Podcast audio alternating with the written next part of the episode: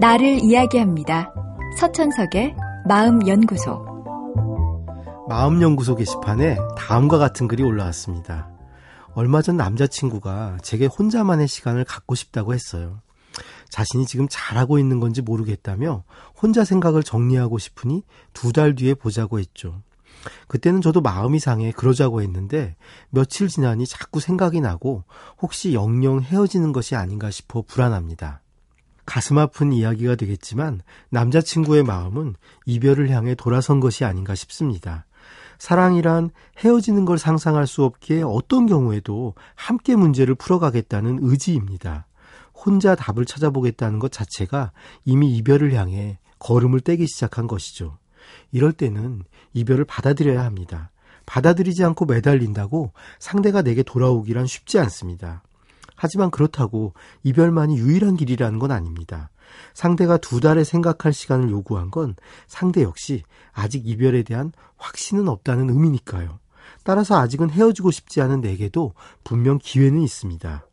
만약 기회를 잡고 싶다면 세 가지를 기억해야 합니다. 첫째, 자존심 대결은 하지 마십시오. 니까짓 게 뭔데 마음대로 두 달을 정해서 보지 말자고 해. 어디 한번 두고 보자.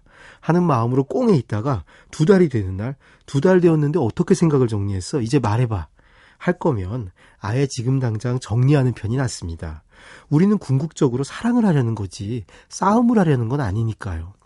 둘째, 상대가 나를 힘들어하는 이유가 무언지 찾아봐야 합니다. 찾기가 어렵진 않습니다. 분명 그동안에도 여러 번 다툼의 원인이 되었을 테니까요. 그럼에도 스스로의 의지가 약해서 아니면 바꾸고 싶지 않아서 계속 같은 문제를 반복해 왔을 것입니다. 만남을 혹시 이어가고 싶다면 결국 그 문제를 해결해야 합니다. 스스로 결심하고 상대에게 약속하고 변하려는 노력을 구체적으로 해야 합니다. 셋째로 항상 긍정적인 모습을 보여주십시오. 속상해. 너무 슬퍼. 내가 역시 문제야. 난 안 되나 봐. 이런 문자는 보내봐야 도움이 되지 않습니다. 그것보다는 잘 지내고 있어? 나도 잘 지내려고 해. 날씨가 구준데 여름 감기 조심하고 와 같은 가벼운 문자나 지난 일 생각해 보니 조금 후회가 되네. 이젠 이런저런 방식으로 잘할 수 있을 것 같아. 지금부터 조금씩 연습을 하고 있어.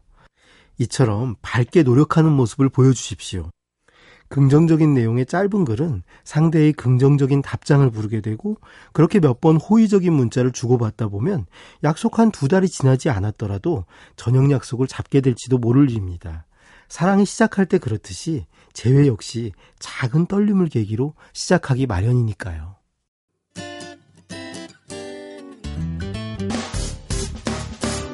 기쁠 때면 내게 행복을 주는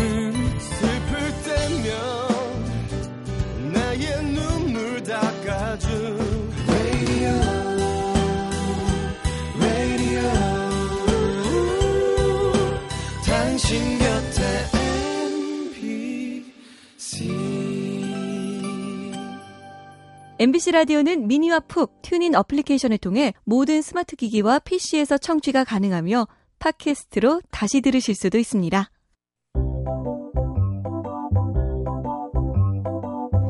서천석의 마음연구소.